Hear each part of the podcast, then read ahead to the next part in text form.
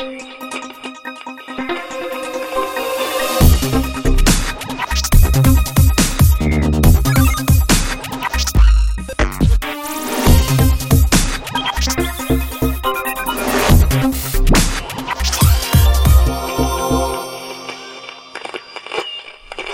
und herzlich willkommen zum Fundraising Radio. Heute habe ich mir mal Felix Dresewski zu Gast eingeladen. Und da gibt es eine ganze Reihe an Themen, über die wir reden können und zum Teil auch werden. Also, wer ist Felix und warum hat Felix mit Fundraising zu tun, obwohl er hauptberuflich eigentlich eher Geld ausgibt? Was sind Giving Circles und was hat das Ganze mit Felix Wohnzimmer zu tun? Ja, und links und rechts wird uns dann sicherlich auch noch das ein oder andere Thema einfallen. Hallo Felix. Hallo Joda. Felix, du bist, wenn man dem Internet glaubt, Geschäftsführung der Dole Stiftung, die sich um benachteiligte Jugendliche kümmert und noch irgendwo nebenbei auch Naturschutz macht. Ist das so korrekt? Genau, das ist richtig. Seit äh, sieben Jahren lebe und arbeite ich im Rheinland äh, und kümmere mich um das äh, soziale und Umweltengagement einer Unternehmerfamilie, die Familie Dole. Das ist eine ganz äh, klassische, Unter also nicht äh, Unternehmensstiftung, sondern ganz klassische Stiftung von einem Ehepaar gestiftet, die sich noch selber aktiv dort einsetzen. Ja, genau, das ist die Stiftung der Unternehmerfamilie. Das hat also keine unternehmensverbundene Stiftung, wie man das bei der Bosch Stiftung und bei vielen anderen Stiftungen kennt, wo die Stiftungen quasi Anteile am Unternehmen halten, sondern hier ist das das äh, private Engagement der Unternehmerfamilie. Äh, und die Stiftung ist halt benannt nach äh, Kurt und Maria Dohle. Das ist quasi die zweite Generation im Familienunternehmen. Der Kurt Dohle ist mittlerweile Mitte 80. Seine Frau ist schon vor vielen Jahren verstorben. Und die beiden haben gemeinsam das Familienunternehmen aufgebaut. Die haben eine mittelgroße Kette von Supermärkten, so 100 Supermärkte in ganz Deutschland. Die Hitmärkte, das haben die beiden aufgebaut. Und vor vor 15 Jahren äh, hat die Familie dann eine eigene Stiftung gegründet, um das äh, Engagement im Gemeinwesen und im Umfeld so ein bisschen an einem Ort zu bündeln. Was heißt denn die Familie, muss ich jetzt mal ganz blöd nachfragen. Also so ein e Ehepaar kann ich mir immer noch einfach vorstellen. genau, das ist der, äh, das ist äh, der Kurt Dohle mit seinen beiden Söhnen. Okay, also wirklich. Das ist jetzt überschaubar, äh, eine überschaubar große Familie. Äh, ist jetzt nicht, ähm, gibt ja auch eine ganze Masse wirklich große Unternehmerfamilien, wenn man jetzt an die Familie Haniel denkt oder die Familie Hereus und andere, wo es dann zum Teil, oder bei den Brennigmeyers, wo es dann zum Teil Dutzende oder äh, hunderte Familienmitglieder gibt, die als ähm, äh, Gesellschafter in, äh, an Unternehmen beteiligt sind und dann auch in den Stiftungen gegebenenfalls eine Rolle spielen. Hier ist das wirklich eine überschaubare äh, kleine Kernfamilie. Okay ja doch, mit, mit, mit der Größe kann ich mir das auch noch vorstellen. Das ist auch noch überschaubar, mit wem man jetzt dann in deinem Fall als Geschäftsführung zu tun hat. Weil gerade bei den größeren Familien finde ich das schon manchmal spannend, wenn die dann auch so mit ihren Familienzweigen äh, und vielleicht auch mal Streitereien und dann kennen wir ja auch von großen Familienunternehmen, äh, möchte jetzt nicht rüber zu Tengelmann gucken, aber ähm, wie man da dann so die ganzen Familien im Zaum hält. Ähm, benachteiligte Jugendliche, äh, kann ich mir vorstellen, was macht ihr da so grob? Genau, wir kümmern uns vor allen Dingen um Jugendliche und junge Erwachsene, also eine Zielgruppe, die ein bisschen älter ist, jetzt keine Schulkinder, sondern junge Menschen, die äh, es irgendwo schon auf dem Weg in der Schule, im Regelsystem und auch auf dem Weg zur Ausbildung und Arbeit nicht geschafft haben, wo die Hürden zu groß waren, wo es noch nicht so richtig gut geklappt hat. Das können also junge Langzeitarbeitslose sein, junge Schulabbrecher, junge Menschen, die ähm, auf der Straße leben, äh, junge Geflüchtete, junge Menschen, die straffällig geworden sind, alleinerziehende junge Mütter. Ähm, also alle, wo sich, sage ich mal, ein größeres äh, Bündel an Problemen und Herausforderungen zusammentut. Und wir unterstützen halt als äh, Förderstiftung gemeinnützige Organisationen in ganz Deutschland, die mit diesen jungen Menschen arbeiten. Und da sind wir eine ganz klassische fördernde Stiftung. Was bei uns, glaube ich, schon besonders ist, ist halt einerseits ein bisschen diese ältere Zielgruppe, weil das halt einfach, glaube ich, schon ein Bereich ist, der halt eben äh, ganz weit weg ist quasi von der, von den frühen Hilfen und der, der ganz frühen Interventionen, sondern einfach an einem Punkt ansetzt, wo es schon große Probleme gegeben hat. Und wir sind mit, sagen wir mal, so einem Kreis von 10, 15 Einrichtungen seit vielen Jahren schon äh, engagiert und äh, fördern halt eben sehr, sehr langfristig, um halt einfach Angebote in diesen Einrichtungen möglich zu machen, weil es da einfach so ist, dass äh, man keine Veränderungen, ich sage jetzt mal so, wir haben eine Einrichtung in München, die kümmert sich halt eben wirklich um straffällig gewordene junge Menschen. Da kann man jetzt nicht mal in ein paar Monaten eine Veränderung herbeiführen, sondern da müssen die schon länger äh, arbeiten und länger da in so einer Einrichtung mit dabei sein, bevor sich da äh, wirklich ein Schritt Richtung Schulabschluss oder Ausbildung ergibt. Mhm. Genau, äh, okay, damit bist du klassischer Stiftungsmensch. Wie groß seid ihr? Bist du da alleine mit den Stiftern? Genau, oder? Genau, vom, vom Personal bin ich, äh, bin, ich, bin ich alleine. Wir sind quasi Teil des Family Offices der Familie. Die machen quasi unsere Buchhaltung und äh, unsere Verwaltungsprozesse, aber beim Projekte suchen, äh, Projekte prüfen, Projekte vorschlagen, Projekte begleiten, bin ich alleine. Cool. Genau. Und dann bist du da äh, relativ umtriebig, habe ich immer das Gefühl, so in dieser ganzen Stiftungsszene, also beim Bundesverband Deutscher Stiftungen, in Arbeitskreisen irgendwo mit drin, äh, in, auf irgendwelchen Podien. Da begegnet man dir eigentlich relativ oft. Und du bist aber auch im Fundraising tätig, beziehungsweise in dieser Fundraising-Szene schlägst du auch immer mal wieder auf, auf digitalen und analogen Kongressen.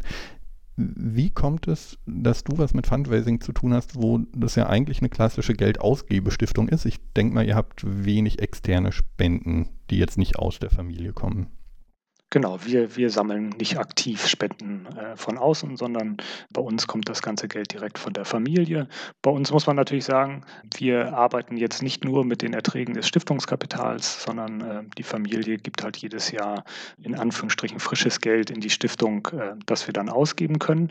Meine, meine Verbindung zum Fundraising hat ganz, ganz viel mit, mit meiner Schulzeit zu tun und mit dem, was ich seitdem gemacht habe. In den 90er Jahren, als ich noch zur Schule gegangen bin, hat mich ganz, ganz stark der Bürgerkrieg im ehemaligen Jugoslawien, im auseinanderbrechenden Jugoslawien beschäftigt. Und ich habe mich damals gemeinsam mit vielen anderen Schülerinnen und Schülern engagiert. Wir haben Hilfstransporte in Flüchtlingslager in Kroatien mitorganisiert. Wir haben Geld gesammelt, um dann später Kindergärten und Schulen in Kroatien und in Bosnien wieder aufzubauen und dort dann mit der Zeit langfristige Friedens-, Versöhnungs-, Demokratie- und Bildungsarbeit zu machen. Und ich gehöre halt eben so zu einer der ersten Generationen von Schüler helfen Leben. Das ist halt eine Organisation, die damals entstanden ist, die es heute immer noch gibt, die mittlerweile seit 30 Jahren da in der Region engagiert ist.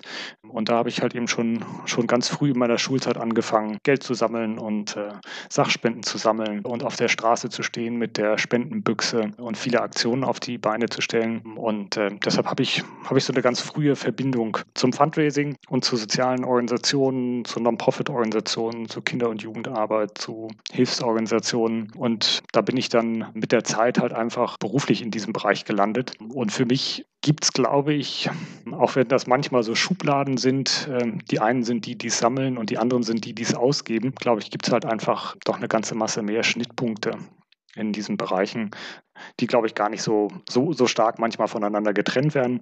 Ja. So das vielleicht ein bisschen als Hintergrund zu meiner Geschichte. Ja, sehr spannend. Also erstens, weil Schüler helfen leben mich auch schon seit oh, 2001, Mist, das sind auch schon 20 Jahre, begleitet, weil ich über die Jugendpresse damals sehr viel mit Schülerhelfen Leben und allen möglichen Akteurinnen und Akteuren da zu tun hatte, inklusive gemeinsamer FSJlerinnen und FSJler, also die gemeinsam freiwilliges soziales Jahr bei den beiden Organisationen gemacht haben. Und äh, weil ich genauso wie du denke, das ist äh, am Ende ja immer eine ja, Projektmotivation oder eine, eine inhaltliche Motivation. Und äh, wie dann die Finanzierung zustande kommt, wie dann die einzelnen Bereiche umgesetzt werden, ist dann natürlich von Bereich zu Bereich unterschiedlich. Schülerhelfen Leben kann man sicherlich auch nochmal irgendwann länger drüber reden, kann ich nur jedem empfehlen, ist ja strukturell dann so ein bisschen das Gegenteil zur Familienstiftung. Ich hatte mal irgendwo gelesen, Schülerhelfen Leben, die Stiftung sagt nach wie vor, es ist die Stiftung mit den meisten Stifterinnen und Stiftern, nämlich den ganzen Schülerinnen und Schülern, die hier mit ihrem sozialen Tag und ähnlichen Aktionen Geld mit reinbringen.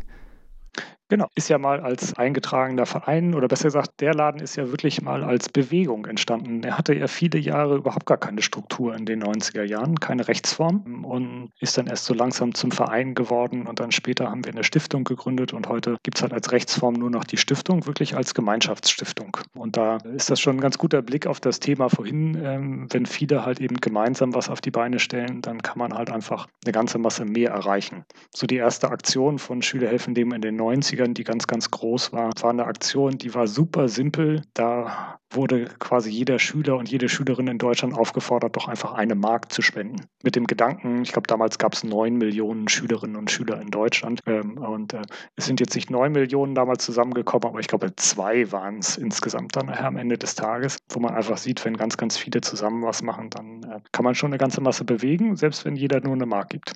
Ja, sehr cool. So, und jetzt bist du letztes Jahr nochmal äh, anderweitig auf meinem Bildschirm erschienen im Fundraising, indem ihr so mit Anfang von Corona etwas gestartet habt, das ihr Wohnzimmerspende genannt habt, indem ihr, jetzt mal grob von meiner Seite, und du darfst das gerne gleich detailliert ausfüllen und ausführen, indem ihr zu einem informellen Zoom-Treffen eingeladen habt, alle möglichen Freundinnen und Freunde, Bekannte und auch weiter Interessierte, bei dem sich Organisationen kurz vorstellen mit ihrem Projekt und anschließend auf dieses Projekt gespendet wird.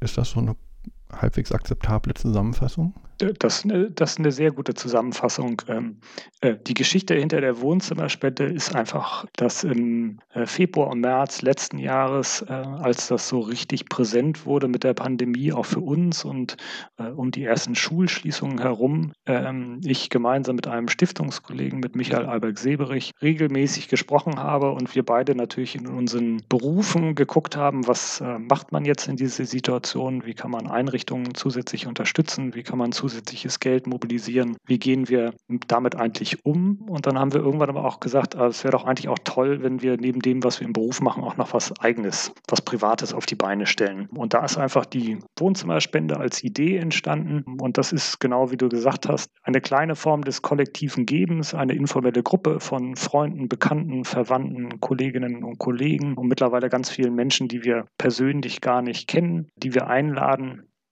äh, um für einen Abend zusammenzukommen, immer Dienstagabend um 20.15 Uhr für eine Dreiviertelstunde. Und äh, wir stellen dann immer im Gespräch zwei gemeinnützige Organisationen vor, die von dieser Krise in ganz besonderer Art und Weise betroffen sind, um dann halt an dem Abend auch äh, gemeinsam Spenden zu sammeln für diese Organisationen. Das sind äh, Organisationen, die mit obdachlosen Menschen arbeiten, die mit benachteiligten Kindern und Jugendlichen arbeiten, die mit Familien arbeiten, die mit Senioren arbeiten, die mit geflüchteten Menschen arbeiten, die in der Schule arbeiten, die im Jugendzentrum arbeiten. Also alles ganz unterschiedliche Bereiche, die alle von dieser Pandemie und den Auswirkungen betroffen sind. Und die können sich einfach immer in einem kurzen Gespräch ein bisschen vorstellen. Und die Idee dahinter sind eigentlich zwei Sachen. Das eine ist, klar wollen wir ein bisschen Spenden sammeln gemeinsam und äh, ich sag mal, gemeinsam mit vielen anderen Menschen zusammen kann man halt eben viel mehr geben, als was Michael und ich privat geben könnten. Also jetzt im letzten Jahr haben wir zehn solche Abende organisiert und da sind immerhin äh, über 20.000 Euro an Spenden zusammengekommen. Mhm. Das hätten wir jetzt zu zweit nicht machen können, sondern das geht halt, wenn man das mit 300 anderen Menschen zusammen macht, kann man das auf den Weg bringen. Und das Zweite, was da ganz wichtig ist an der Wohnzimmerspende, ist einfach ähm, auf Themen aufmerksam zu machen und äh, auf Probleme aufmerksam zu machen, von denen man halt vielleicht einfach im Alltag nicht so wahnsinnig viel mitbekommt. Weil in der Wohnzimmerspende sind jetzt nicht nur wie Michael und ich Stiftungsexpertinnen und Experten dabei, sondern einfach ganz, ganz viele ganz normale Menschen, die jetzt in ihrem Alltag nicht unbedingt zu sozialen Problemen und Herausforderungen direkten Bezug haben. Äh, und wenn man dann mal äh, zehn Minuten lang was äh, erfährt, wie ist denn die Lage in der Pandemie in einem Frauenhaus und was sind da die besonderen Herausforderungen, weil auch im Frauenhaus ist es ja nicht eigentlich vorgesehen, da leben ja auch viele Kinder, dass die jetzt da eigentlich beschult werden im Frauenhaus. Ja, Homeschooling im Frauenhaus ist eine besondere Herausforderung. Wie ist es aber auch vielleicht mit behinderten Menschen, die in Einrichtungen arbeiten, die ja über viele, viele, viele Monate sehr stark isoliert waren und viele von den Dingen, die die normal normalerweise machen konnten, nicht machen konnten. Äh, welche Auswirkungen hat das? Wie ist das halt eben bei geflüchteten jungen Menschen, die halt eben in Sammelunterkünften untergebracht sind? Und das sind, glaube ich, alles so Themen, da liest man äh, vielleicht auch ein bisschen weniger in der Zeitung drüber oder im Internet. Und so ein Abend ist halt immer eine Möglichkeit, ein bisschen darüber zu erzählen und auch auf so einer Ebene zu informieren. Ja. Also hat so diese beiden Ebenen, Spenden sammeln und ein bisschen über Probleme in dieser Zeit äh, zu informieren. Sucht ihr die Organisation raus als Organisatorin oder bringt da jemand sozusagen seine Organisation mit, für die gerade spendet. Genau, wird. jetzt bei, bei, bei unseren Wohnzimmerspenden ist es halt wirklich so, dass das Organisationen sind, die Michael und ich seit vielen Jahren kennen aus unserer Stiftungsarbeit. Mhm. Äh, und wo wir halt einfach gucken, wir versuchen so ein bisschen geografisch Deutschland abzudecken, ein bisschen unterschiedliche Themen abzudecken. Aber das sind alles Organisationen, die wir aus unserem Alltag kennen, von denen wir wissen, dass die vertrauenswürdig sind, dass die eine gute Arbeit machen, dass die Unterstützung brauchen und die wir einfach auch so gut kennen, dass man die relativ informell und einfach mal für so einen Abend einladen können. Weil als wir das Ganze begonnen haben, hatten wir ja gar keine Idee. Sitzen wir da am Ende nachher mit, mit, mit fünf Leuten und wie viel Geld kommt da eigentlich zusammen? Das hat sich jetzt alles so ein bisschen eingependelt. Also wir sind jetzt immer so im Durchschnitt, sage ich mal, so zwischen 30 und 40, manchmal ein bisschen mehr Menschen, die da an so einem Abend zusammenkommen. Dann kriegt man langsam eine Idee davon. Und die Spendensumme, die bewegt sich ja äh, in der Größenordnung, wo es jetzt auch, glaube ich, nicht sinnvoll wäre, einen größeren Auswahlprozess drumherum zu bauen, äh, wo Organisationen sich bewerben müssen.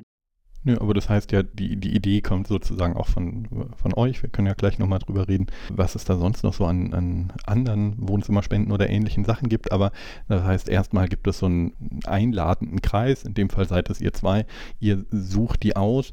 Die pitchen jetzt auch nicht richtig, sondern die werden äh, von euch interviewt. Ne? Also die kommen jetzt nicht genau, mit einer PowerPoint-Präsentation und kriegen 15 Minuten, um zu sagen, warum sie alle unser Geld wollen und brauchen und damit tolle Sachen machen können, sondern die kommen jetzt nicht unvorbereitet, aber die müssen jetzt nicht groß was vorbereiten, präsentieren, sondern ihr fragt wirklich über die Situation vor Ort. Genau, da haben wir so ein bisschen experimentiert mit unterschiedlichen Modellen und wir finden einfach das Gespräch eine Variante, wo auch die äh, gut rüberkommen, die vielleicht nicht die allerbesten Präsentatoren von vornherein sind. Ja? Wenn man jemandem sagt, ähm, red jetzt mal fünf Minuten, dann hat das ja dann doch am Ende immer ganz viel damit zu tun, wie gut können Menschen das halt eben. Und das können Menschen halt einfach sehr unterschiedlich. Und im Gespräch kann man viel einfacher nochmal sagen, also du hast mir doch im Vorgespräch diese und jene Geschichte erzählt, erzähl uns die doch nochmal allen. Mhm. Und das heißt, ihr habt auch nicht immer nur da die Fundraiserinnen und Geschäftsführerinnen, sondern ihr habt da durchaus auch einfach mal, in Anführungszeichen, normale Mitarbeitende, die genau. Äh, wirklich aktiv in der Umsetzung sind. Genau, das sind, äh, das sind in der Regel alles Pädagoginnen und Pädagogen und Menschen, die halt eben direkt mit Menschen arbeiten. Das mhm. ist dann halt eben eher der Leiter vom Jugendzentrum als jetzt äh, der Fundraiser oder die Fundraiserin vom, äh, vom Träger.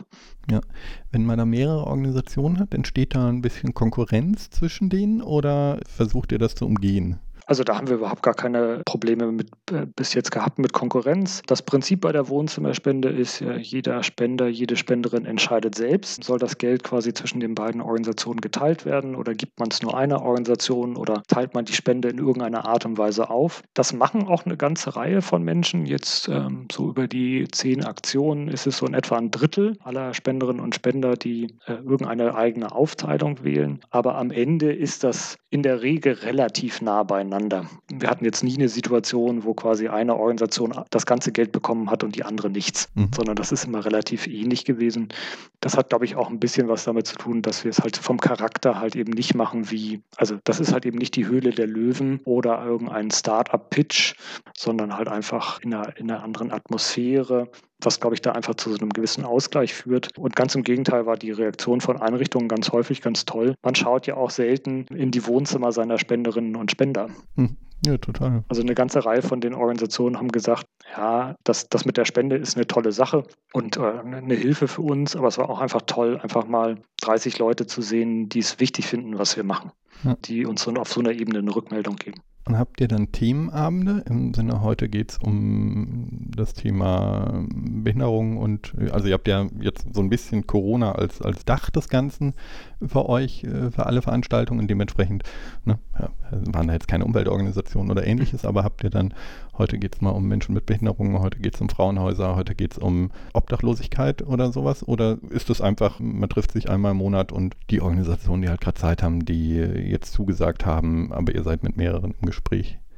Genau, also wir machen es immer so, dass, dass wir gucken, dass die Organisationen möglichst unterschiedlich sind. Mhm. Wir haben da auch so ein bisschen experimentiert mit der Zeit und wir haben halt eben gemerkt, äh, auch so ein bisschen aus den Rückmeldungen, wenn wir jetzt zum Beispiel zwei Organisationen haben, die beide im Bildungsbereich sind und beide mit Auszubildenden arbeiten, dann ist das für die Menschen, die jetzt nicht das tagtäglich bewerten und sich anschauen, manchmal gar nicht so einfach zu sehen, wo ist denn jetzt überhaupt der Unterschied zwischen diesen beiden Organisationen. Die sind dann halt einfach häufig für viele Menschen sehr ähnlich. Mhm. Äh, das war dann gar nicht so einfach für die zu entscheiden. So sodass wir jetzt halt eben eher wirklich ähm, dann halt eben die Organisation, die internationalen Jugendaustausch macht mit der Organisation, die mit Geflüchteten arbeitet, in eine Wohnzimmerspende bringen oder eine, die mit äh, Computerprogrammieren an Schulen unterwegs ist, mit dem Frauenhaus zusammen. Ja? Äh, die haben inhaltlich gar nichts gemeinsam, aber das ist dann viel, glaube ich, für die Menschen, die das nicht als Beruf oder als Passion haben, sich Organisationen anzuschauen, viel einfacher. Ja, zumindest für eine feste Gruppe. Ihr habt ja einen eigenen E-Mail-Verteiler, wenn ihr wiederkehrende Leute habt. Ich denke jetzt natürlich aus einer Marketingperspektive wäre es manchmal leichter zu sagen,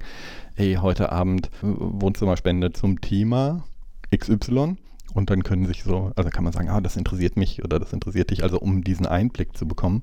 Aber wenn man sagt, ihr versucht ja auch ein bisschen einen festen, also nicht festen, aber einen regelmäßigen Zirkel da zu haben, wo Leute vielleicht nicht nur einmal dran vorbeikommen, dann ist natürlich spannend, wenn man da eine hohe Auswahl hat, wenn man da ganz verschiedene Sachen sieht. Genau, ich, ich glaube, solche Aktionen leben halt eben, glaube ich, einfach ganz stark von, von, von losen Verbindungen zu Menschen. Ja, das ist jetzt ja auch nicht so, dass sich äh, jeder das fest in den Kalender schreibt und da auf jeden Fall dabei ist, sondern ich glaube, das ist, sind dann auch viele spontane Entscheidungen. Wenn jetzt quasi dann am Tag selber die Erinnerungsmail nochmal kommt, dann sagt jemand vielleicht, ah ja, heute Abend war ja Wohnzimmerspende, da schaue ich mal vorbei. Und äh, das sind ja einfach auch schon die allermeisten Leute, die, zu denen wir irgendwie eine Verbindung haben. Das ist jetzt über das letzte Jahr, glaube ich, auch ein bisschen breiter geworden geworden und ist ein bisschen gewachsen, weil der Michael und ich von Anfang an gesagt haben, äh, wir melden jetzt kein Patent auf die Idee Wohnzimmerspende an, ähm, machen daraus irgendwie eine Organisation oder eine eigene Aktion, sondern wir freuen uns, wenn Menschen das quasi nachmachen und die Idee nehmen und daraus ihre eigene Aktion machen. Mhm. Ähm, deshalb haben wir auch relativ intensiv quasi in den Fundraising-Netzwerken, in den Stiftungsnetzwerken und anderswo kommuniziert, um so ein bisschen auf dieses Format aufmerksam zu machen. Ja, da reden wir auch gleich nochmal drüber, was man da machen kann. Ganz kurz, ihr habt aber jetzt eine, ja, schon einen ganz großen Unterschied zwischen den Spenden der einzelnen Veranstaltungen. Also ihr kommuniziert das ja total schön auf wohnzimmerspende.de, dann auch wirklich, wie viel da zusammengekommen ist. Hängt das alleine an der Anzahl der Leute, die an dem Abend dabei waren? Oder merkt ihr schon, wenn da jemand eine besonders gute Geschichte erzählen kann, wenn da ihr vielleicht auch nochmal den Aufruf ein bisschen anders macht, dass da die Spendensumme sich verändert. Also kannst du schon so ein bisschen was dazu sagen, wann es mehr Spenden und wann es weniger Spenden gab?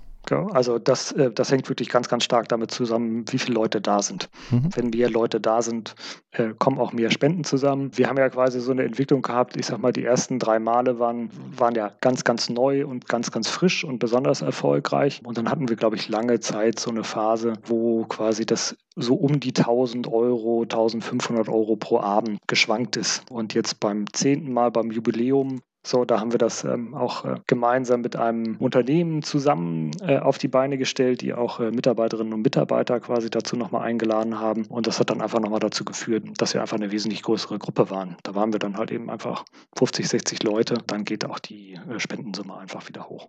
Okay, aber das heißt jetzt auch für die Organisation ist es ja gut zu wissen, dass sozusagen nicht, ähm, ich sag mal, es geht nicht unbedingt nur um das Geschick der Fundraisenden, um die Emotionalität der Geschichte, sondern es geht wirklich darum, einen Einblick zu bieten, sich, sich auch offen zu machen, da was zu erzählen. Und genau. dann ist es eher auf, auf Seite der Veranstaltenden in dem Fall, da halt viele Leute hinzubringen, zu gucken, dass das irgendwie regelmäßig Spaß macht. Jetzt haben solche Veranstaltungen ja eigentlich diese zwei Aspekte, die Organisation selber und äh, was die erzählen, aber es ist ja eben auch ein fester Zirkel an Leuten oder so ein halbfester Zirkel an Leuten. Macht ihr was, um die Spenden miteinander in Kontakt zu bringen? Also lernen die sich kennen? Das ist natürlich im Analogen deutlich leichter als im Digitalen.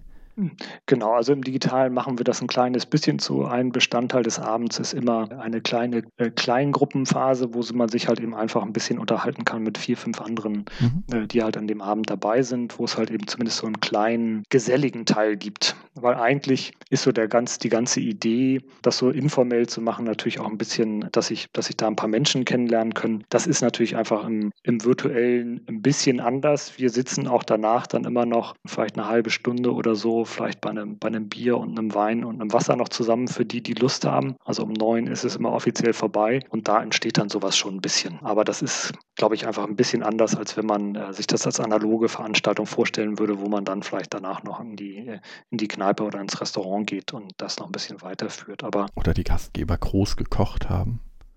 Oder zum Beispiel so, wenn man es wenn im Wohnzimmer bei sich zu Hause macht quasi und man gekocht hat. Ja, aber es gibt eine ganze Reihe von Stellen, wo sich Leute ähm, auch kennengelernt haben und danach was gemacht haben oder da Kontakte entstanden sind bei der Wohnzimmerspende. Das gehört auf jeden Fall auch dazu, das, das Gesellige und das bisschen Soziale. Ja. Jetzt finde ich zwei Aspekte daran total äh, faszinierend. Das eine ist äh, mal wieder dieses Grundmenschliche da drin zu haben.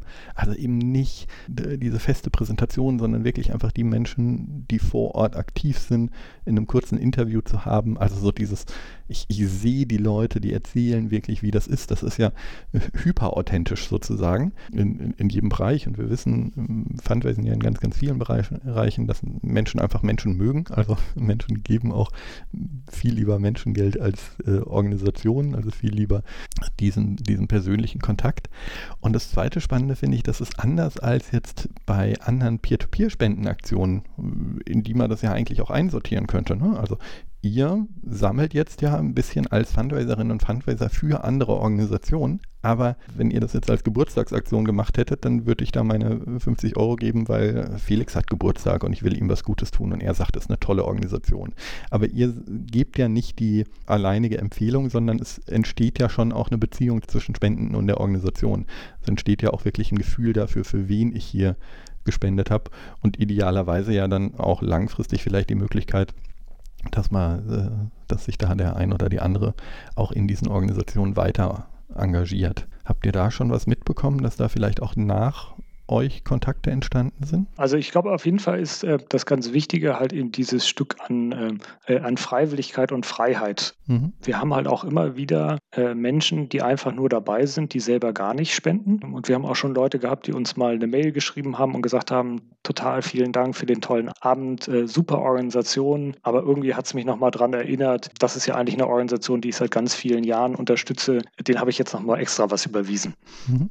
Und da würden Michael und ich immer sagen, finden wir total super. Niemand muss an dem Abend geben, sodass das halt eben auch ein bisschen anders ist, äh, wie du das auch gesagt hast, bei Aktionen, wo es halt eben zum Geburtstag oder zu anderen Festivitäten vielleicht was gibt, wo man halt eben mehr der Person, die halt Geburtstag hat oder was feiert, halt eben was gibt als der Organisation. Und zumindest anekdotisch äh, können wir sagen, sind da auch an der einen oder anderen Stelle immer mal wieder äh, Verbindungen zwischen Menschen entstanden und Organisationen, wo jetzt dann die Wohnzimmerspende ab einem bestimmten Punkt nicht mehr Teil der Sache war, sondern wo die dann einfach der Organisation direkt nochmal was gespendet haben. Das ist auf jeden Fall drin. Kann ich mir auch vorstellen, wenn das jetzt nicht im virtuellen Raum wäre, sondern vielleicht die Organisation immer aus einer Stadt kämen und die Menschen auch in einer Stadt leben. Wenn das jetzt hier bei mir in Bonn wäre, dann würde ich, würde ich davon ausgehen, dass da viel mehr solche Verbindungen entstehen, weil man halt einfach näher dran ist. Mhm. Ganz kurz, um, um das noch abzuschließen, ihr regelt das technisch über Better Place, das heißt, man sieht auch, wie viele Spenden sozusagen in einer Aktion zusammengekommen sind. Also ihr verweist jetzt nicht einfach auf, hier die Organisation hat ein Spendenformular, die hat eins. Ein Teil der Organisation hat ja auch nicht mal ein ordentliches Spendenformular, aber das heißt, ihr kriegt da auch ein Gefühl dafür am Ende, und äh, die Teilnehmenden können das, wie bei den Spendenplattformen ja üblich, anonym oder namentlich machen und äh, schreiben dann auch wirklich einfach dazu, meine Spende geht an die, meine Spende geht an die, 50-50 oder schreiben nichts dazu. Genau. Und ihr klamüsert das dann nachträglich einfach aus und geht einfach so durch und genau. gesagt, die also, haben 50, die haben 50 und dann Genau, beim, beim Format ist es ja bei Better Place quasi wirklich wie eine private Spendenaktion, wie zum Geburtstag und zu anderen Möglichkeiten. Da kann man ja seine eigene kleine Aktionsseite bauen, die dann auf äh, Projekte verweist, die bei Better Place registriert sind, also die gemeinnützig sind und äh, die Anforderungen quasi des Registrierungsprozesses dort erfüllen. So haben wir einfach gedacht, das ist am Ende die, die größte gemeinnützige Plattform, die wir haben. Das funktioniert super gut im Abwickeln und hat sich jetzt einfach auch gezeigt, dass man wirklich, wir haben ja am Abend das läuft ja von 20.15 Uhr bis 21 Uhr, vielleicht die letzten sechs, sieben Minuten zum Spenden. Mhm. Ja, und äh, das funktioniert halt einfach live, einfach auch super gut. Ist halt einfach ein einfacher, unkomplizierter Prozess. Und für die, die das dann nicht an dem Abend machen wollen, die können das dann auch noch am nächsten Tag tun und in Ruhe das machen. Aber da haben wir einfach gemerkt, das funktioniert gut und ist halt einfach super transparent. Quasi seinen Spendenzweck schreibt man einfach ins äh, Kommentarfeld mit rein und dann kann man einfach im Nachhinein das ausrechnen, wer wie viele Spenden bekommt und dann weist man die ja als Inhaber quasi dieser Aktionsseite den Organisationen zu. Und das Schöne ist, dass das natürlich auch für die Spenderinnen und Spender unkompliziert ist. Die bekommen ihre Spendenquittung von Better Place. Das ist alles an einem Ort. Ja, und ihr, ihr habt nichts mit zu tun. Das heißt, ihr müsst auch nicht irgendwie Transfergesellschaft spielen.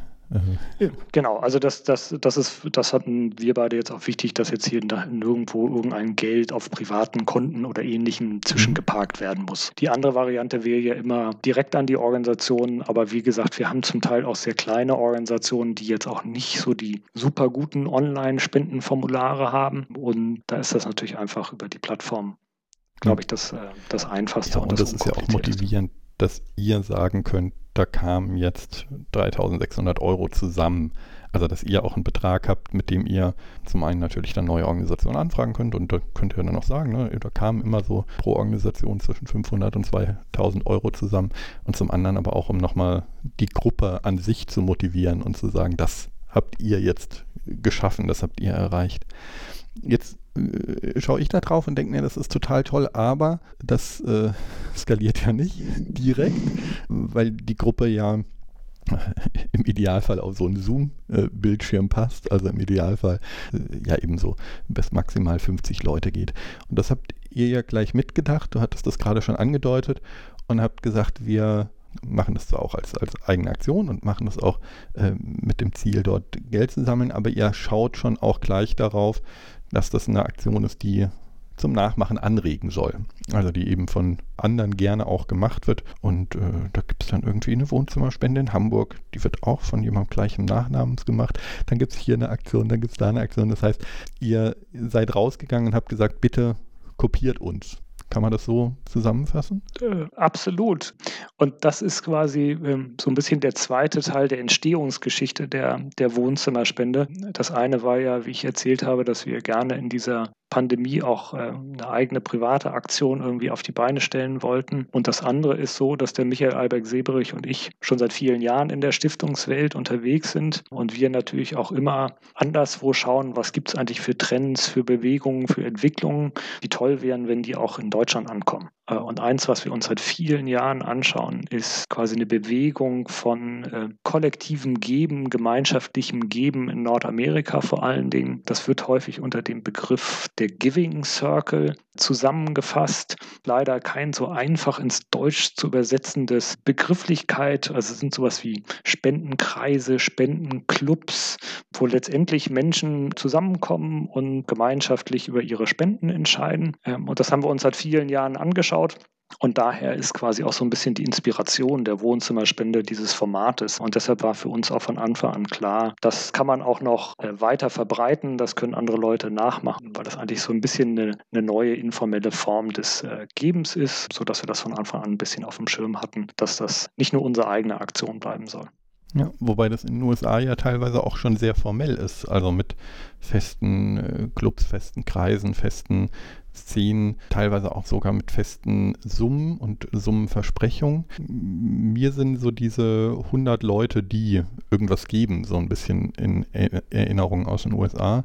Also so, ähm, ich äh, habe es vor allem erstaunlicherweise viel im Bereich so Frauenzirkel äh, gelesen und gehört. Also dass es dann wirklich eine feste Gruppe an, an Frauen gibt, die dann häufig eben auch, auch Frauenprojekte, feministische genau. Projekte äh, unterstützen. Ich glaube, so die, dem, dem besten Giving Circle, den man so vor Augen haben kann, sind wirklich die 100 Women Who Care. Mhm. Ähm, das ist eine äh, Bewegung wirklich äh, in den USA, wo es mittlerweile hunderte von Chapters quasi gibt. Und da ist die Idee ganz, ganz einfach. 100 äh, Frauen kommen in einer Stadt zusammen, zum Beispiel hier 100 Frauen aus Bonn. Jede Frau bringt die Bereitschaft mit, an dem Abend 100 Dollar zu spenden. Und 100 mal 100 sind halt eben 10.000. 10.000 und die Gruppe entscheidet dann halt eben gemeinschaftlich, an welche von den Organisationen, die sich da auch vorstellen, diese 10.000 Euro geben, Dollar gehen sollen. Das ist halt das ganze Format und die treffen sich halt eben zwei, drei, vier Mal im Jahr. Das sind sehr, glaube ich,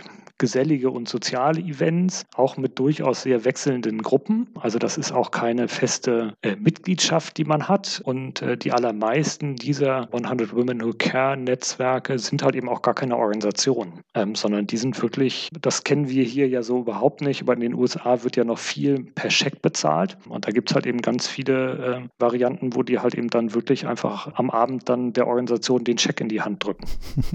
Also das sind wirklich informelle, wechselnde Gruppen. Die haben dann häufig natürlich einen bestimmten festeren Kern von Menschen, die immer wieder kommen. Und das ist, glaube ich, so ein echt, das kann man äh, gut im, äh, als Bild im Hinterkopf haben. Und davon gibt es dann alle möglichen Varianten. Das gibt es dann halt eben auch mit 100 Men Who Give a Damn äh, in den USA, aber auch, äh, wir haben jetzt hier vor kurzem quasi eine Gruppe in Irland kennengelernt, die das macht, wo sich halt eben, also im besten Falle halt eben 100 Männer treffen, die halt eben Organisationen unterstützen. Das gibt es aber auch in gemischten Gruppen und mit Kindern. Und, äh, da gibt es halt eben ganz viele Abwandlungen von und immer mit dieser Idee, gemeinschaftlich ist man äh, stärker. Das gibt es aber auch, sag ich mal, in, ähm, äh, in vielen ähm, einzelnen Communities. Es gibt zum Beispiel in Amerika ganz, ganz viele jüdische Giving Circle in den unterschiedlichsten Größen und Formen. Von der Latino Community Foundations eine ganze Reihe von Giving Circles äh, von Menschen, äh, die Latinos sind äh, und Projekte in den USA unterstützen. Es gibt die auch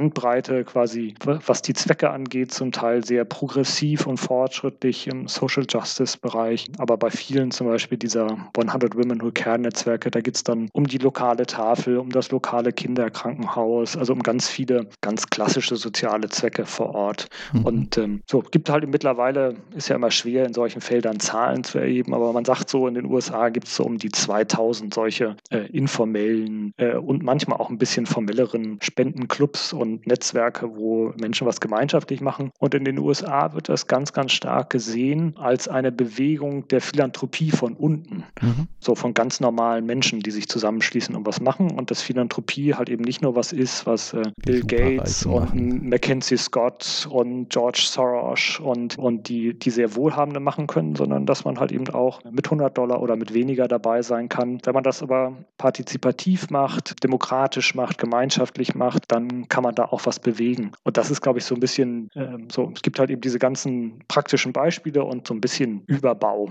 Ähm, und das hatten wir halt eben einfach im Hinterkopf, als wir die Wohnzimmerspende ins Leben gerufen haben und gesagt haben, das wäre eigentlich auch toll, wenn es mehr Orte gäbe, in denen in Deutschland auch über das Geben gesprochen wird und wo gemeinschaftlich gegeben wird. Ja, da gibt es äh, ja schon Orte, die man sich da anschauen kann, aber vielleicht gibt es da auch noch Platz für informellere, niedrigschwelligere Dinge wie die Wohnzimmerspende. Ja, also zwei Sachen finde ich da wieder total spannend. Das eine ist dieses äh, identitätsbezogene, also Freundeskreis, jetzt so ein bisschen bei euch, ja. Hm, also ähm, ist mittlerweile mhm. ein bisschen über den, den engen Freundeskreis rausgegangen. Dann äh, hatten wir vorhin ja schon diese starke Regionalität, also äh, wirklich irgendwie für Hamburg, für äh, Bonn, für vielleicht auch mal kleinere Orte. Und dann aber eben so dieses Community-bezogen. Und es ist ja auch kein Wunder, dass es in den USA noch stärker ist, aber dass das eben dann gerade vielleicht auch in, nee, ich will jetzt nicht marginalisierten Gruppen besonders stark ist, aber in Gruppen, die vielleicht im äh, klassischen Spenden-Mainstream, aber eben auch im klassischen, klassischen Öffentlichkeits-Mainstream nicht so vorkommen, dass man dann eben sagt, ja, okay, hier gibt es dann durchaus auch Gruppen, die ganz gezielt sagen, wir fördern dann eben auch in dem Bereich. Und sei es jetzt eben mit Religionszugehörigkeit, mit äh, Herkunftszugehörigkeit, sexueller Orientierung, mit ähnlichen, wo man dann wirklich nochmal sagt, okay, wir sind auf einmal eh, auf der einen Seite eh schon Community, und auf der anderen Seite wollen wir aber vielleicht auch da einen besonderen Förderfokus haben. Also das könnte ja jetzt auch Biker für irgendwas sein oder sowas. Also die, diese Identitätsbezogenheit. Und das andere ist dann dieses ganz Networking-bezogene, also dass das auch wirklich irgendwie dann darum geht, auch die anderen da kennenzulernen, äh, auch ähm, sich vielleicht, ja, vielleicht auch den einen oder anderen Business-Kontakt dadurch zu machen. Und das ist ja was, was wir auch von den Service-Clubs wie den Rotaries und ähnlichen und Lions kennen, die ich jetzt noch am vergleichbarsten, wenn auch natürlich viel strukturierter und viel organisierter sehen würde, die ja viel spenden, aber spenden eben auch nur ein Teil der Identität ist, sondern da geht es eben schon auch um den Club und nicht nur um den, den Spendenbereich. Also das wäre jetzt so ein Vergleich, den ich ähm, ziehen würde, den es ja auch weltweit gibt. Also was gibt es denn da an Service-Clubs, Rotaries, Lions? Äh, oder die Zontas, also da gibt es ja eine ganze Reihe. Genau. Ich glaube, Giving Circle sind nicht eine Sache, die man ganz, ganz trennscharf quasi als eigenen Bereich äh, sehen kann, sondern wo es halt eben viele Schnittmengen gibt zu anderen Formen des kollektiven Gebens, ob es jetzt äh, in den Serviceclubs ist. Ähm, ich denke, es gibt ja in ähm, Bürgerstiftungen, haben ja auch an ganz vielen Stellen ähnlichen Charakter. Spendenparlamente das Spendenparlament wäre wär für mich sowas. Äh, es gibt ja auch viele andere quasi spendensammelnde Organisationen, die sich ähm, als solch, die jetzt nicht mit einem speziellen Thema unterwegs sind oder mit eigenen Angebote, sondern zum Beispiel für äh, Organisationen in der Region immer wieder Geld sammeln. Also ich glaube, da gibt es ganz viele Schnittmengen und Überschneidungen. Ich glaube, ein Teil ist sicherlich bei den, äh, bei den Giving Circles in vielen Fällen noch ein bisschen informeller, als das jetzt zum Beispiel ja, eine Mitgliedschaft in einem äh, Spendenparlament ist. Ja, da wird man dann doch schon sofort Fördermitglied. Ich stelle mir dann, wenn die Wohnzimmerspende dann aus, aus meinem Wohnzimmer virtuell vielleicht dann mal in ein reales Wohnzimmer umzieht, stelle ich es mir auch ein bisschen mehr so vor. Man ist halt eben manchmal dabei und manchmal ist man halt nicht dabei. Man muss sich halt eben auch bei vielen von diesen Aktionen in den USA, da muss man sich jetzt auch nicht immer vor anmelden oder abmelden, sondern das ist halt einfach ein bisschen lockerer und hat dadurch aber, glaube ich, auch gerade diesen Aspekt, den du auch benannt hast, quasi des, äh, des Networkings und des Sozialen. Also diese beiden Sachen stecken da drin. Und man kann halt eben auch, ähm, glaube ich, neben diesen Aktionen, wo es, ich sag mal, es gibt so eine ganze Reihe von Giving Circles, wo es halt eben wirklich auch ein bisschen um die, um die größere Zahl von Leuten gibt, die zusammenkommen und die dann, glaube ich, vom Charakter her, so wie die Wohnzimmerspende auch, das ist ja ein bisschen wie ein Event. Ja, das ist ja auch dementsprechend ja, vorbereitet. Michael und ich ne, suchen die Leute aus, wir moderieren dadurch den Abend. Und es gibt aber auch Giving Circle, gerade wenn sie ein bisschen kleiner sind und festere Gruppen sind, die natürlich sehr, sehr viel tiefer in die Diskussion von gesellschaftlichen Problemen einsteigen, äh, in die Suche von Organisationen und die Auswahl von Organisationen.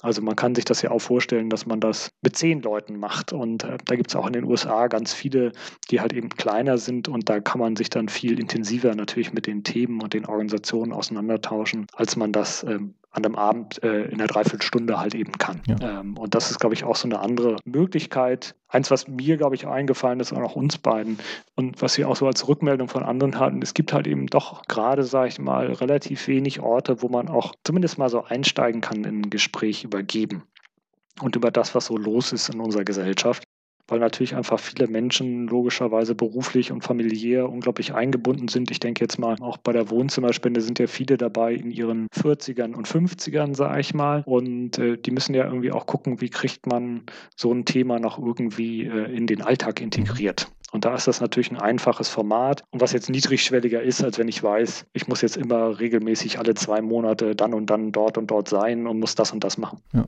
ja ich glaube, also wir können ja gleich mal äh, zur Organisationsperspektive rüberwechseln, aber einer der spannenden äh, Bereiche daran ist ja eben, dass es diese ich sag mal, äh, Schwerpunkt Berufstätigen stärker anspricht, ähm, dass es jetzt eben auch eine, eine, Zielgruppe äh, gibt, die ja durchaus Fundraising attraktiv ist, aber im Fundraising noch oder allgemein im Spenden noch jetzt nicht unter, doch unterrepräsentiert ist, eigentlich definitiv unterrepräsentiert zu ihrem Einkommen. Und da spielt natürlich Zeit, da spielt natürlich Bindung äh, eine, eine ganz große Rolle und da sind so Sachen ganz spannend. Vielleicht den letzten organisatorischen Teil nochmal ganz kurz. Ich finde es zum einen natürlich spannend, das digital zu machen, weil dann kann eine Organisation eben einfach mal mit einer halben Stunde Aufwand damit rein und muss nicht irgendwo hinfahren, sich das vorbereiten und dann muss ich schon wieder denken, lohnt sich das für die und die Summe, muss ich da jetzt jemanden abliefern?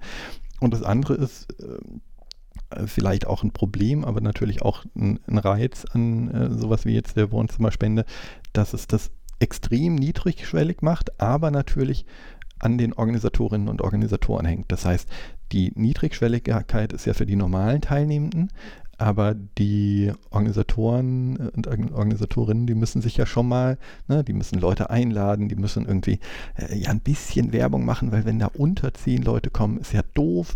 Die müssen äh, ein, zwei Organisationen vorher ansprechen, vielleicht auch ein, zwei mehr, weil nicht jeder dann auch Zeit und Lust hat. Also das ist ja schon dann auf Seiten der Organisatorinnen und Organisatoren eine Form von Ehrenamt schon fast. Also das geht ja schon in, in Arbeit über. Abs, abs, absolut. Also ich glaube, das ist dann schon wie jeden anderen Abend oder jeden anderen Event äh, und ob man äh, einen Buchclub organisiert, äh, ja, dass wir über oder einen Lesezirkel, dass ja häufig immer so ein Vergleich quasi auch der in den USA gemacht wird. So Giving Circle sind quasi so ähm, äh, Buchclub-Formate für Spenden. Mhm. Äh, da muss man halt eben auch Menschen einladen und man muss die Bücher lesen und man muss die Bücher aussuchen und man muss sich da ein bisschen Gedanken drüber machen, wie will man über den Abend reden und man muss vielleicht ein bisschen was kochen und einen guten Wein aussuchen. Also ich glaube, das gehört da dann schon dazu. Äh, das ist absolut so. Und ich glaube, das ist was ich auch im virtuellen Format jetzt einfach super finde, ist natürlich, wie du sagst, ist es halt eben leicht zugänglich für alle Seiten, ist jetzt auch für die Organisationen nicht so ein Thema. Wäre jetzt für mich auch so eine Sache, ich sag mal, die, die Spendensummen sind jetzt ja nicht riesig. Ähm, und da hast du natürlich absolut recht, muss sich eine Organisation auch überlegen. Ähm, jetzt ähm, irgendwie einen halben Tag dafür Zeit zu nehmen, äh, wäre dann schon einfach nicht mehr realistisch. Ja? Also irgendwo hinzufahren und so weiter und so weiter. Ja, wobei man könnte das natürlich, jetzt sage ich das böse Wort, hybrid machen und sagen, es gibt einen festen oder es gibt einen Kreis von 20 Leuten, die treffen sich in deinem Wohnzimmer, falls es groß genug ist. Und dann äh, schaltet man halt mal die Organisation zweimal eine Viertelstunde dazu und danach unterhält sich die Gruppe wieder ohne Organisation weiter und äh, schmeißt am Ende vielleicht was in den Topf. Da, da werden wir bestimmt mit, mit experimentieren.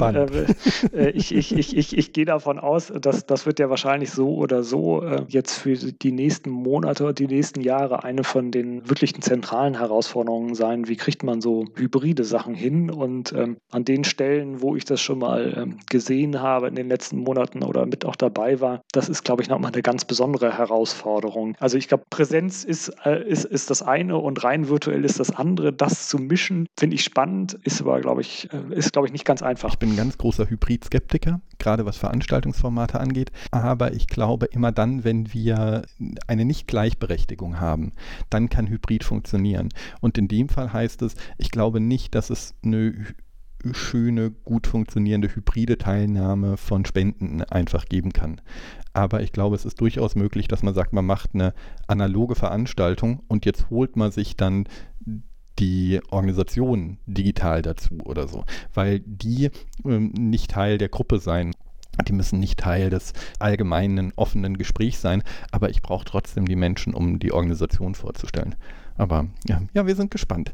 Jetzt haben wir ja hier im Fundraising-Radio normalerweise Menschen, die in Organisationen Fundraising machen. Und jetzt war eine Besonderheit dieser Giving Circle und der Wohnzimmerspende ja eigentlich immer, deshalb habe ich sie vorhin so ein bisschen zum Peer-to-Peer-Fundraising einsortiert, für Menschen, die dann doch eine Schublade brauchen. Jetzt war die Besonderheit, dass es eben nicht fest an eine Organisation gebunden ist in den meisten Fällen, sondern dass es wirklich äh, freiwillig offen in die einzelnen Bereiche reingeht. Und jetzt interessiert mich natürlich, was können denn Organisationen davon lernen? Was können Organisationen davon mitnehmen? Mhm. Was hast du denn da für Erfahrungen aus dem letzten Jahr? Ich, ich glaube, das ganz Zentrale ist eins, was du vorhin schon genannt hast. Das ist dieses Thema äh, äh Menschen geben Menschengeld am Ende. Und die Rückmeldung, die wir sowohl von Spenderinnen und Spendern bekommen haben, aber auch von, äh, von den Organisationen, ist, auch in diesem virtuellen Format entsteht eine gewisse Form von Nähe und von Unmittelbarkeit, weil man halt eben einfach halt eben wirklich zehn Minuten mal direkt aus dem Frauenhaus was hört und berichtet wird und man vielleicht die eine oder andere Rückfrage stellen kann.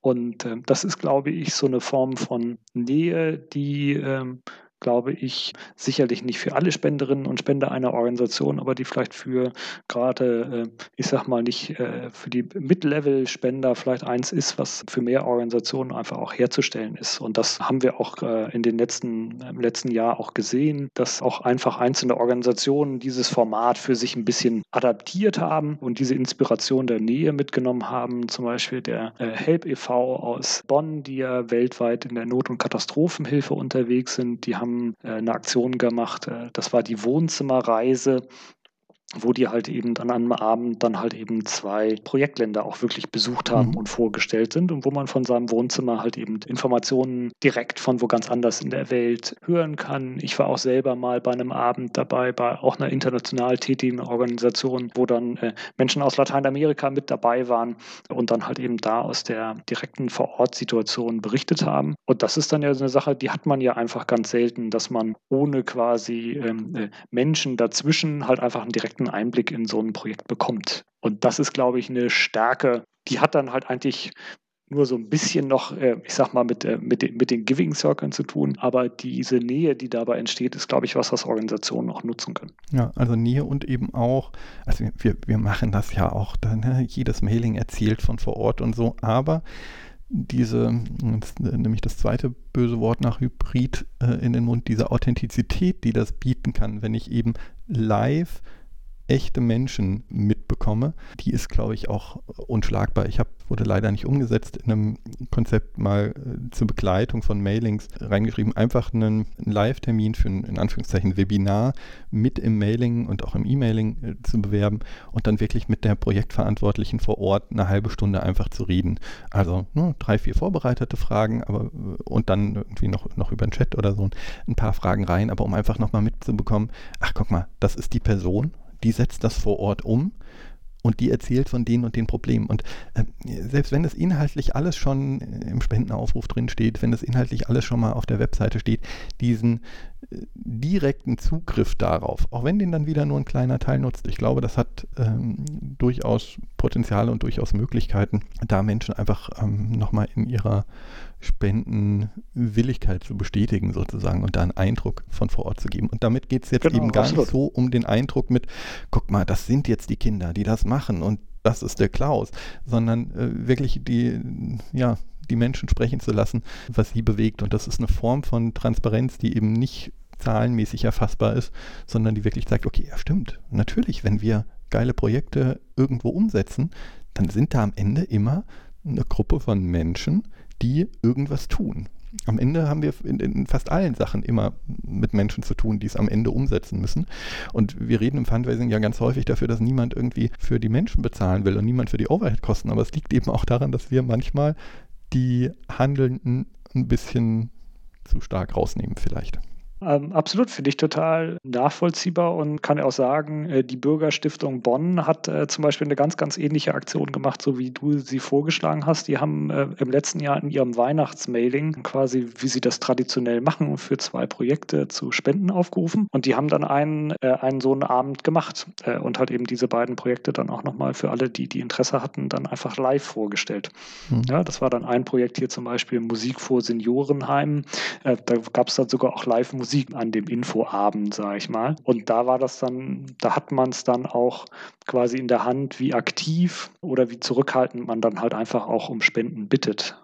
Ich war auch bei einem ähnlichen Abend dabei im letzten Jahr, wo, wenn man es alleine hat, das in der Organisation dann halt einfach auch mal ein, äh, ein, ein Projektmitarbeiter oder eine Projektmitarbeiterin direkt von ihrer Arbeit berichtet und dann zum Beispiel eine Organisation von vor Ort interviewt, ist das halt einfach super authentisch ja, und mhm. ist das einfach super lebendig. Und daraus entstehen dann, glaube ich, auch wieder Dinge. Ich glaube, wie alle Sachen gibt es da keinen die, die Silver Bullet, äh, die dann, äh, die dann sofort dann quasi äh, die super Spenden reinkommen lässt. Aber ich glaube, diese, diese mittelgroßen Spender, die vielleicht, wo es halt einfach wirklich davon abhängt, erreicht man die, bewegt man die oder nicht, ähm, dann, ähm, dann können die da dann halt eben auch schon, glaube ich, nochmal zusätzlich motiviert werden. Und das ist, glaube ich, auf jeden Fall ein, eine so ganz starke Lehre, dass mit den Menschen geben Menschen Nähe, Identität, mhm äh, Authentizität und ich glaube, da kann man noch viel drum experimentieren. Und dann gibt es für mich eine andere quasi Richtung, wie auch Organisationen diese Idee der Giving Circle mitnehmen können, weil dann um es dann halt zu einem Giving Circle zu machen, brauchst du halt eben dann schon eine Offenheit, um welche Zwecke es eigentlich und welche Organisationen es am Ende geht. Das heißt, es muss eine Auswahl geben. Es muss eine Auswahl geben. Ist, also Giving Circle sind jetzt keine Spendenaktionen für eine einzelne Organisation. Mhm. Und wir haben, ich glaube, bei der zweiten Wohnzimmerspende war eine Organisation aus Köln dabei, der Coach e.V., das ist eine Migranten-Selbsthilfeorganisation.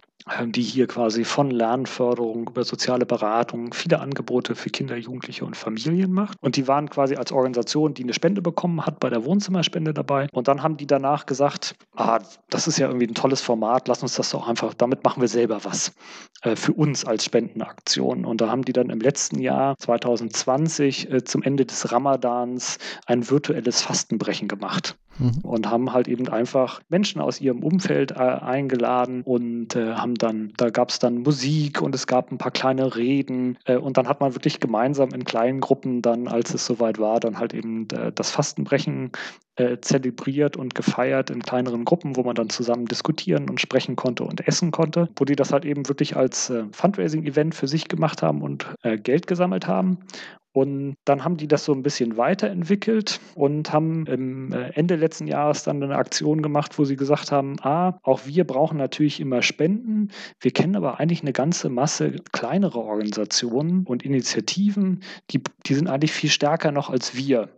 Auf Spenden angewiesen. Ja? Und der Coach e.V. ist jetzt keine Riesenorganisation, ist aber schon so eine mittelgroße Migrantenselbsthilfeorganisation. Die haben noch unter einer Million Euro Jahresbudget, aber die sind jetzt nicht mehr ganz klein. Und dann haben die sich zusammen mit zwei anderen Migrantenselbsthilfeorganisationen zusammengeschlossen, mit dem Integrationshaus Köln-Kalk und der TD-Plattform.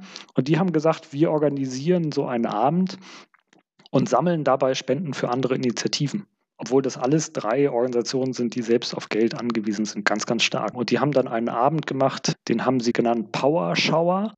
ähm, wo es wirklich einen ganzen Abend um das Thema Empowerment und Power Sharing gegeben ist. Da gab es dann wirklich so eine Motivationsrede von jemandem, die länger, die eine Viertelstunde lang über Empowerment gesprochen hat und es gab Musik und es wurden Gedichte vorgetragen. Und dann wurden halt Spenden gesammelt in dieser Runde. Da waren so 50, 60 Menschen zusammen. Da merkte man, das ist halt eben eine ganz andere Community, Identitätsgruppe, die da zusammengekommen ist. Und die haben dann halt einfach für zwei kleinere Initiativen aus der Antirassismusarbeit äh, gesammelt. Äh, einerseits für eine äh, für die Bildungsinitiative 17. Äh, Februar aus Hanau und in Köln für eine Initiative, die äh, ein Mahnmal in der Keubstraße in der Erinnerung an den NSU-Anschlag, den es dort gegeben hat, bauen wollen.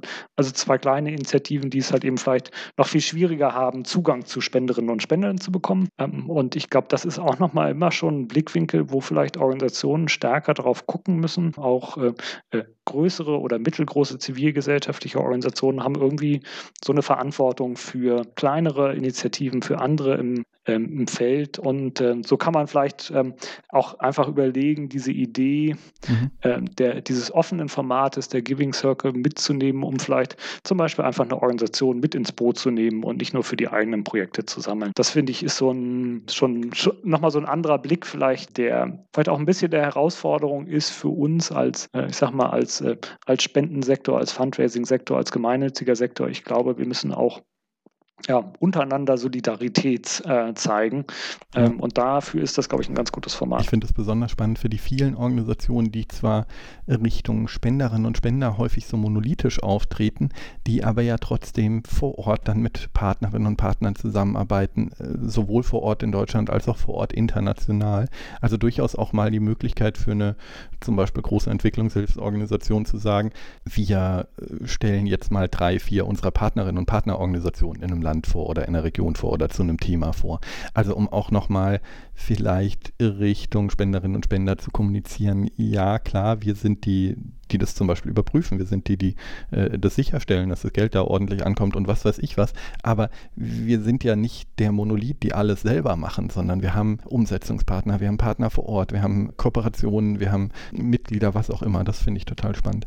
Ich finde noch aus einer anderen Sicht das spannend mit den verschiedenen Optionen. Wir sagen ja im Fundraising oft und auch gerade im Online-Fundraising oft, ah, man sollte eigentlich gar nicht zu viel viel Auswahl geben, weil zu viel Auswahl natürlich manchmal auch dazu führt, dass Menschen sich dann nicht entscheiden, weil sie eben nicht einfach nur Ja, Nein sagen können, sondern jetzt hier verschieden entscheiden müssen. Aber immer dann, wenn wir in einer Situation sind, in der wir eine gewisse Intensität der Beschäftigung mit dem Thema haben. Und das ist jetzt natürlich in so einem äh, Giving Circle, alleine dadurch, dass ich da jetzt eine Dreiviertelstunde an einem Zoom-Meeting teilnehme, ist das ja gegeben. Immer dann ist Auswahl toll. Also immer dann, wenn ich Menschen habe, die äh, vielleicht eine Stufe weitergehen, die ähm, schon mal einmal mehr geklickt haben, um sich weiter zu informieren, denen eben nicht einfach nur die Möglichkeit zu geben, 25, 50, 125 Euro zu geben, sondern eben auch dezidiert nochmal hier in die einzelnen Bereiche reinzugehen. Und das ist ja was, was, was wir in den verschiedenen Organisationen auch mit Zweckbindung und Ähnlichem sehen. Das finde ich, find ich ganz, ganz gut. Dritter Bereich, den ich für NGOs spannend bin, finde, ist sich einfach nochmal auf diese Zielgruppe der, ich sage jetzt mal 35 bis 60-Jährigen oder 35 bis 55-Jährigen, der, wie auch immer man diese Zielgruppe jetzt definiert, aber dieser berufstätigen potenziellen Spenderinnen und Spender zu widmen, weil das wirklich eine Gruppe ist, die so viel mehr auch geben könnten, wenn sie richtig angesprochen werden würden, ohne jetzt zu viel Konjunktive in einen Satz zu packen. Ähm, und da ist das ja sicherlich auch ein Element. Ja, also ich glaube, das ist auf jeden Fall, ich finde, das ist so ein totaler Bereich, weil man natürlich, auch da gilt ja immer, so die Themenveränderungen, die es gibt, sind ja manchmal immer sehr zugespitzt, ja. Und die sind dann immer, konzentriert man sich auf die ganz, ganz jungen Spenderinnen und Spender oder auf die ganz, ganz alten. Mhm. Und ich glaube, dass es halt eben so dann immer wieder viel Aufmerksamkeit darum geht, äh, so wie, wie ist jetzt irgendwie äh, die Generation Z und was wird die irgendwann mal machen mit dem Spendenmarkt. Und das ist total spannend und ein wichtiger Punkt. Dann geht es um die Babyboomer, die jetzt alle langsam in Rente gehen und alt werden. Und ich glaube, es gibt halt eben diese, wie immer man sie dann nimmt, aber diese Generation, so wie du sie beschrieben hast, die da, glaube ich, die nächste ist, die halt eben einfach auch die dementsprechende Mittel zur Verfügung hat und halt eben im Leben an einem Punkt ist, wo sie, wo sie was machen kann. Und da habe ich total den Eindruck, da gibt es da gibt's halt einfach wenig äh, oder zu wenig Angebote, wo man die halt einfach abholt. Und gerade für kleine und mittelgroße Organisationen lohnt sich das auch viel eher. Ne? Also die, die, die, die sollen sich schon um, um andere Zielgruppen kümmern, aber dann eben, wie du meinst, nicht von diesem Extrem, ja, wir haben jetzt lauter Spenderinnen und Spender über 80, jetzt wollen wir an die 18-Jährigen ran, sondern vielleicht mal so irgendwie die, diesen Zwischenbereich äh, sich näher ja, Genau, dann sind ja die, dann sind ja vielleicht die 60-Jährigen erstmal in Ordnung, weil die sind ja schon mal 20. Ja, es, ich glaube, es ist so. Ähm, Total. Ähm, und ähm, da gibt es dann quasi, glaube ich, auch schon große generationelle Unterschiede, aber es ist genauso die Geschichte, dass man dann zu schnell dann halt einfach da ein paar Generationen überspringt. Und zu den Zielgruppen, die da ein bisschen näher dran sind, hat man ja vielleicht dann auch schon wieder ein bisschen mehr Kontakt. Und ich glaube, das ist vielleicht ja auch so ein Aspekt, den die Giving Circle mitbringen, ist halt eben schon so dieses Maß an Beteiligung und dann selber entscheiden, was da drin steckt. Und ich glaube, das ist, ohne dass man gleich halt eben äh, Fördermitglied werden muss oder äh, Stifter in einer Bürgerstiftung werden muss oder im Service Group Mitglied werden muss. Das wollen auch Menschen und dafür gibt es auch einen Ort, aber vielleicht da noch ein paar so einfachere Einstiegsmöglichkeiten zu finden, ist, glaube ich, für diese Spenderzielgruppe ganz gut. Und da passt, glaube ich, auch ganz gut zu, so wie du es gesagt hast, dass eine ganze Reihe von Privatmenschen, aber auch Organisationen quasi inspiriert von der Wohn Wohnzimmerspender eigene Aktionen auf die Beine gestellt haben. Und da gibt es halt eben welche, die halt eben dieses Format mehr oder weniger eins zu eins übernommen haben. Ich denke so an die äh, Bielefelder Wohnzimmerspende. Das ist wirklich eine Spenderin, die am, ganz am Anfang bei der Wohnzimmerspende dabei war und dann gesagt hat, ah, das möchte ich hier gerne auch vor Ort machen und die halt eben einfach für Organisationen in Bielefeld und Umgebung Wohnzimmerspenden auch virtuell auf die Beine stellt. Das sind immer äh, Gruppen, die kennen sich auch äh, schon ein bisschen länger äh, und haben eine engere Verbindung zueinander. Das ist zum Beispiel da auch in enger Kooperation mit einem lokalen Rotary Club, die halt eben das als so einen Spendenabend zusätzlich machen. Da gibt es aber auch Menschen, wir hatten das in, in Eberswalde zum Beispiel, jemand, die das wirklich als private Aktion gemacht haben und da Organisationen unterstützt haben, die, die sie gut äh, kennen. Das ist dann, glaube ich, noch ein Stückchen stärker dran am Peer-to-Peer-Fundraising. Wir haben aber auch äh, zum Beispiel gemeinnützige Organisationen, so wie ich es geschildert habe, beim Coach e.V. und andere gehabt äh, und bei Help e.V., die das äh, adaptiert haben und da, sage ich mal, Informationsabende Abende, Beteiligungsabende mit Spendenmöglichkeit auf die Beine gestellt haben, sodass man sieht, da gibt es so ganz unterschiedliche ähm, Adaptionsmöglichkeiten. Wir haben lustigerweise auch äh, äh, Menschen in Kanada und in England, die Wohnzimmerspenden quasi auf die Beine gestellt haben, die in unseren Netzwerken dabei waren. Da habt ihr es zurück in den angloamerikanischen Raum ja, gebracht. Genau, also man muss halt eben wissen, die Bewegung der, der, der Giving Circle war halt eben ganz, ganz stark im nicht-virtuellen verankert und schon, also vor der Pandemie haben es immer wieder auch Leute versucht, in den USA oder Nordamerika äh, virtuelle Giving Circle auf die Beine zu stellen, was nicht so gut geklappt hat. So, da hat sich das natürlich auch wahnsinnig geändert jetzt mit der Pandemiesituation, sodass das da auch nochmal in einer anderen Art und Weise da ist. Also da gibt es unterschiedliche Beispiele, gibt es auch alle äh, verlinkt quasi auf unserer Internetseite www.wohnzimmerspende.de äh, und wir haben auch unsere Erfahrungen von Michael und mir in einem kleinen Leitfaden festgehalten, den man da runterladen kann, wo halt eben wirklich das ganze Prinzip erklärt wird, bis hin zu den Moderation, minutengenauen Moderationsplänen jetzt von unserer Wohnzimmerspende. Das kann man alles sich anschauen und, und, und gerne nachmachen.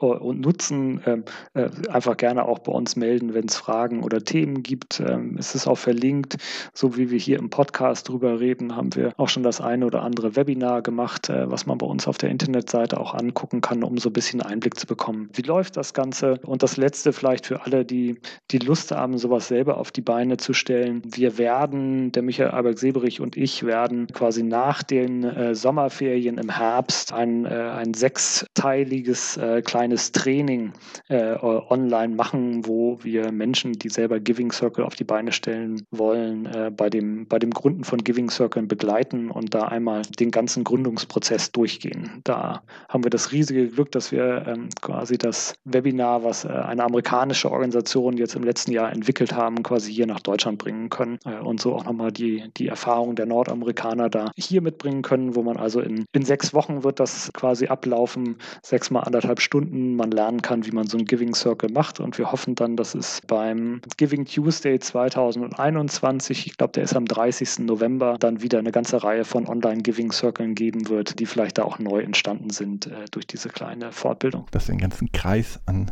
Giving Circles haben. Sehr, sehr schön. Felix, vielen, vielen Dank. Das fand ich sehr, sehr spannend. Da bin ich gespannt, was auf der einen Seite sozusagen noch von Spenderinnen und Spenderseite kommt oder aber eben auch, was Organisationen davon lernen können. Ganz zum Abschluss, auch zum Thema Spenden, jetzt noch eine Frage an dich, die wird äh, jeder Person hier im Fundraising Radio gestellt. Jetzt haben wir viel über Spenden geredet. Du darfst jetzt eine Organisation benennen, wo du um Spenden bitten würdest, wo du denkst, das wäre gut, wenn man der spendet. Ähm, das, das ist ja immer die, die schwierigste Aufgabe, die es überhaupt gibt, eine Organisation ja, auszuwählen unter den vielen, vielen, vielen, vielen, die ich kenne. Einfache ich, Aufgaben gibt es woanders. Äh, das stimmt. Äh, ich, äh, ich, ich würde würd eine Organisation nehmen, über die ich hier schon gesprochen habe, und das ist wirklich der, der Coach e.V. aus Köln, eine Migranten-Selbsthilfeorganisation, die vor allen Dingen mal aus der türkeistämmigen Community in Köln entstanden ist, aber ich mittlerweile mit ganz, ganz vielen Familien, Kindern und Jugendlichen aus äh, aus, mit den unterschiedlichsten Einwanderungs- und Migrationshintergründen in Köln arbeitet. Und das ist wirklich eine, äh, eine Organisation, die, äh, die das mit der Selbsthilfe ernst nimmt und die einfach unglaublich stark verankert ist, in der auch viele von den Eltern, deren Kinder in der Organisation betreut werden, die Organisation unterstützen mit Spenden und ehrenamtlich dabei sind. Und das ist gleichzeitig eine Organisation, die hier auch in der Corona-Krise wahnsinnig engagiert dabei war, die ja auch lange Zeit nur virtuell funktionieren konnte und die äh, irgendwie hunderte von ihren Kindern und Jugendlichen und auch von anderen Organisationen mit Laptops ausgestattet haben und in dieser Zeit unterstützt haben, also die da ganz schnell in der Nothilfe unterwegs waren, was notwendig war. Und bei allem ist das immer noch eine Organisation, die halt eben auch immer drauf schaut, wie geht es eigentlich anderen kleineren Migranten-Selbsthilfeorganisationen, wo können wir noch weiter mit unterstützen. Also das finde ich eine ganz tolle Organisation, der Coach e.V. aus Köln, einfach unter www www.coach, kölnde Sehr cool. Und die haben auch ein Spendenformular, da verlinken wir dann drauf. Und damit bedanke ich mich. Felix, vielen, vielen Dank. Das war ein sehr interessantes ja. Thema, sehr interessantes Gespräch. Und dann bin ich sehr gespannt, wie das weitergeht, wenn physische Termine wieder möglich sind, aber vielleicht auch digitale Termine irgendwann vielleicht nicht mehr ganz so beliebt sind wie im letzten Jahr. Viel Spaß und Erfolg. Äh, vielen Dank, Jona, für das Gespräch.